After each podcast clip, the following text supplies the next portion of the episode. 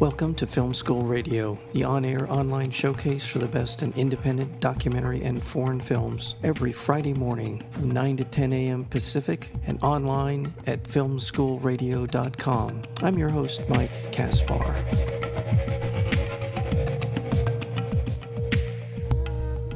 Well, without further ado, I think it's, uh, it's time to bring in our first guest, and that would be Dr. Roxanne Varzi. Dr. Varzi is a uh, professor of visual anthropology here at the University of California, Irvine. Uh, and she is the a filmmaker as well. She is uh, the film that we're going to be talking about is called "Plastic Flowers Never Die." It's a story of her going back to uh, her homeland at Iran and how uh, the uh, the war go, going back to around 1979, 1980. Well, it was around 1980, 81. Well, let me ask her. Let me, without further ado, let's bring on uh, Dr. Roxanne Varzi, director of the film Plastic Flowers Never Die. Roxanne, welcome to Film School. Hi, Mike. Thanks for having me. Thank you so much for being here today. Uh, I uh, well, when was the war, Iran Iraq war? It was about 1982, 83. Uh, was is that right? Does that sound right? Yeah, 82, about um, yeah. 90, so almost a decade. Almost a decade. And here in the United States, I think we have virtually no institutional memory, and very few people actually remember this war. It was a devastating war between Iraq and Iran. Well, tell us about a little bit about yourself. You're a professor of visual anthropology here at, at uh, the University of California, Irvine. Um, how long have you been a professor here at uh, UCI? I have been here since 2005, so I guess 14 years. 14, 14 and I, I moved here from the East Coast, and I've been here ever since. okay, and your your your interest in filmmaking when when did that sort of develop for you? Oh, um, I think I always sort of wanted to be a filmmaker. My son is nine now, and he runs around with an iPhone and an iPad and whatever he can get his hands on, and he tries to make films. I didn't really have that opportunity as a child because none of that technology existed, but I was always sort of writing stories and um, thinking visually. But it wasn't really until graduate school, right before graduate school, that I realized that I really wanted to pick up a camera and do something more with it in a in a narrative form. I was always a writer, um, but I always sort of thought visually, so it was yeah. a natural progression. Right, you're right. Yes, and I wanted to let people know, in addition to this documentary, "Plastic Flowers Never Die," you've also done another short documentary called uh, "Tehran Tourist," and and also as an author, you you're you're one of your I believe your last book, last the last scene, underground, uh, is another Yeah. book. So if people are interested, they where can they find out about about your work or about you as a, an author and as a filmmaker? Um, I have a website that I think is still functional called roxannevarzi.com. Okay. You can also look at my faculty profile at UCI. Uh, my first book came out with Duke University Press, and it's about um, basically post revolution popular culture and, and youth and the war and basically everything that you know went into making an Islamic Republic culturally. Mhm. And um, it's out with Duke University Press. It came out in 2006. And my second book was written as a novel about underground theater, and that came out with Stanford University Press. And those are available online at either press or Amazon. Now, usual- under underground places. underground theater has to do with Iran, right? The uh, the Yeah, underground mhm. culture there. Well, let's talk about uh, plastic uh, flowers never die. What sort of what went into sort of the, the your mindset in terms of creating this documentary? You went back uh, to Iran Right. to visit. Did you know? yeah. did, did you know going in that you wanted to to going back that you wanted to do a documentary, or was it something that kind of came upon you organically? What? what how did- how Yeah, so? I, I went back to do field work. So as, as anthropologists, when we're getting our PhD, I did my PhD at Columbia, which is a private university. We have sanctions on Iran, so it was really difficult to get funding. At the time, I was lucky. I ended up getting a Fulbright fellowship. It was one of the first. It was the first Fulbright after the revolution, and one of the last ones that they would give. I think it continued for a couple of years, and then um, we stopped doing Fulbrights to Iran. So when I went back, I um, applied through all the, the, the regular channels where I needed permission to have one component of my research be documentary filmmaking. I didn't storyboard it as anthropologists. We never really know what we're going to get when we go into the field. I'm sure it's the same for uh, you know many documentary filmmakers, but I went in with an idea of what I was interested in, which was youth culture and war, but I didn't go in, you know, with with an idea of who I was going to interview or, or, or what the film was going to look like. And it went through so many iterations over the 10 years that I made it, um, you know, that it got to the point where it felt like I was really engaging an archive that I had collected 10 years earlier.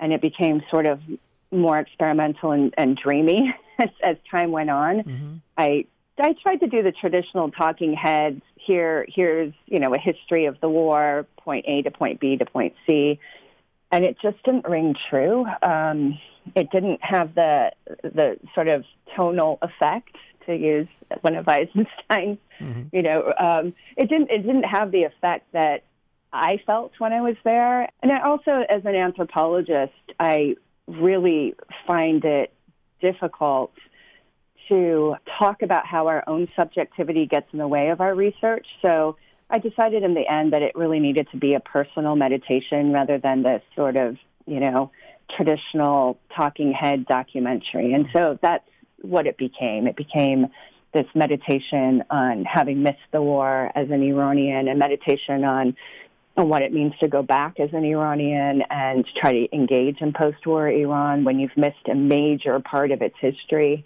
Let, let, us talk about that because the, I, I, I was going to throw out some numbers, but I wanted to make sure uh, that they're correct in terms of. The, oh, I'm the, terrible at numbers. Well, the, well, the devastation in terms of how many people died over the course of this de- almost decade-long war between Iraq and Iran. Again, I think it's important to to, uh, to really underscore this. This is a, a war, a devastating war, a war in which close to, if not more than, a million people is that yes. is that fair to say? Uh, that is fair. You know, numbers are extremely political, and those numbers over the course of you know almost two decades that have been working on this have changed um, depending on who's collecting the data. But I, I, would say that the numbers are up there. Um, Eight hundred thousand you know, to a million people. Yeah, definitely say. on so, both sides. It was devastating for both sides. And, you know, the the U.S. funded and helped both sides at different times to kind of keep the war going. Right. Um, right. So and, it was. And, oh, I just wanted to inject here that Henry Kissinger, when asked about the war, famously or infamously said, uh, "We hope that they, they that neither side wins." Essentially, yeah, he, they didn't kill he, each other off. yeah, he just he, he was more concerned exactly about the the body count than he was about any sort of resolution to the war. At least that's what he indicated in at least one statement about the war. So go ahead, please.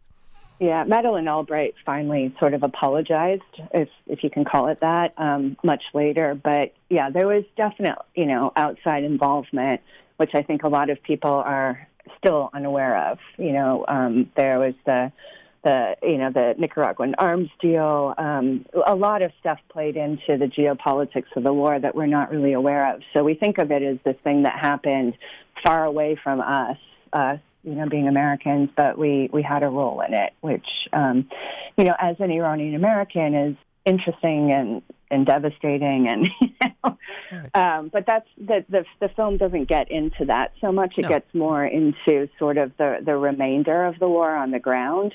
And it's kind of interesting that it took 10 years to make because I also teach anthropology of war and I teach film. And I noticed that a lot of war cinemas that, that come about tend to take about 10 years for filmmakers to start actually processing and making films uh, about a war that's happened at home. Mm-hmm. What I really appreciate about the film is it is a very personal account on, on your part. You you you narrate you're, you're you're talking about your experience being in Iran and talking to the different people that you come upon in in this uh, uh, journey that you have, and you touch upon something that is particularly important in terms of the war and the and sort of the, the way that the Iranian people processed it, but martyrdom and sort of in weaving into this sort of religious theme of the defense of Iran, but martyrdom, which I, I really was fascinated by that part of the film. And also, one other quick uh, observation: the people that you got to talk about the film, you have a number of different people to talk about the war,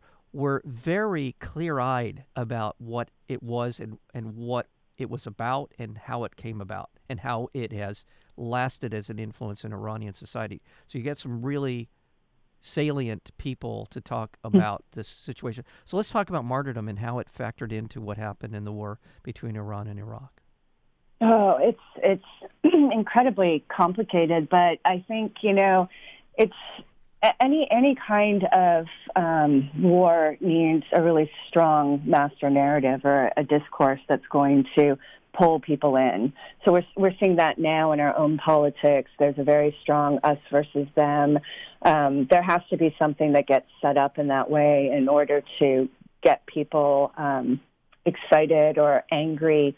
Um, you know, to get sort of a psychological hook into people to to to want to you know sacrifice themselves because whether you call it martyrdom or you you you call it defense or whatever you want to call it when you go to war there's a strong possibility that you're going to die right? Yeah. um, no matter what your religious background that's that's just a fact of war.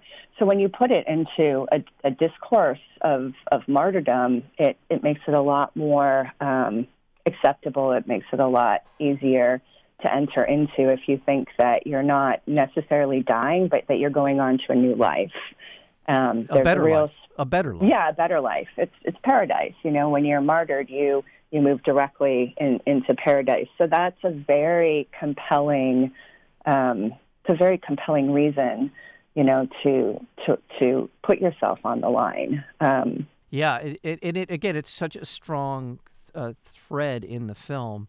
Um, it, it, and by the way, I, want to let people know that w- if they want to see "Plastic Flowers Never Die," there's a way that uh, on Canopy, which I just found out about thanks to uh, Dr. Varzi, that uh, is a wonderful film service that I I I'm going to preach from the rooftops as to how how easy it is if you have a library card. Literally, I I know in Newport Beach here, I have a library card, and I assume all over the country, if you have a library card, you can go. It's a it's a streaming service called Canopy, K A N O P Y, and there are some amazing films. uh, Some of the best films you would ever want to watch are on that platform. So uh, I strongly recommend you check out K A N O P Y Canopy. If you've got a library card, you've got access to some amazing films, Mhm. including Plastic And, uh, Flowers Never Die. Go ahead.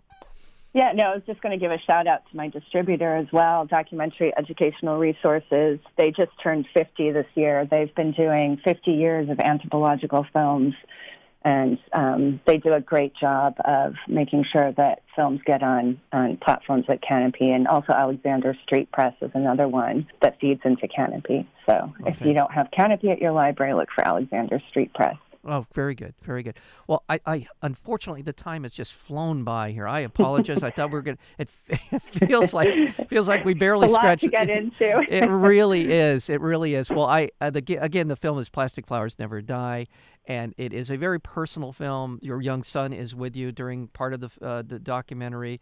Your husband is there, but it's about going home, and it's about sort of. Uh, it, it felt a very personal feel about the people of Iran, and and and the impact that this incredibly devastating trauma has had on them to this day you're walking through the, the, the graveyard that you that we see in the film. It's a it's a very immediate reaction to, to seeing the faces, literally the faces of the people that are entombed there.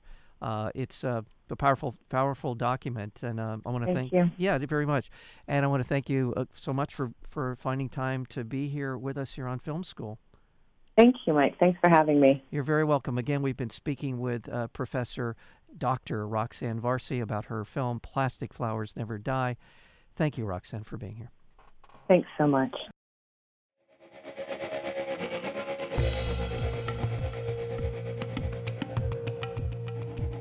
You've been listening to Film School Radio, the on air online showcase for the best in independent documentary and foreign films. You can find out more about the program at filmschoolradio.com. I'm your host, Mike Caspar. Thank you for tuning in, and we'll see you next week with another edition of Film School Radio.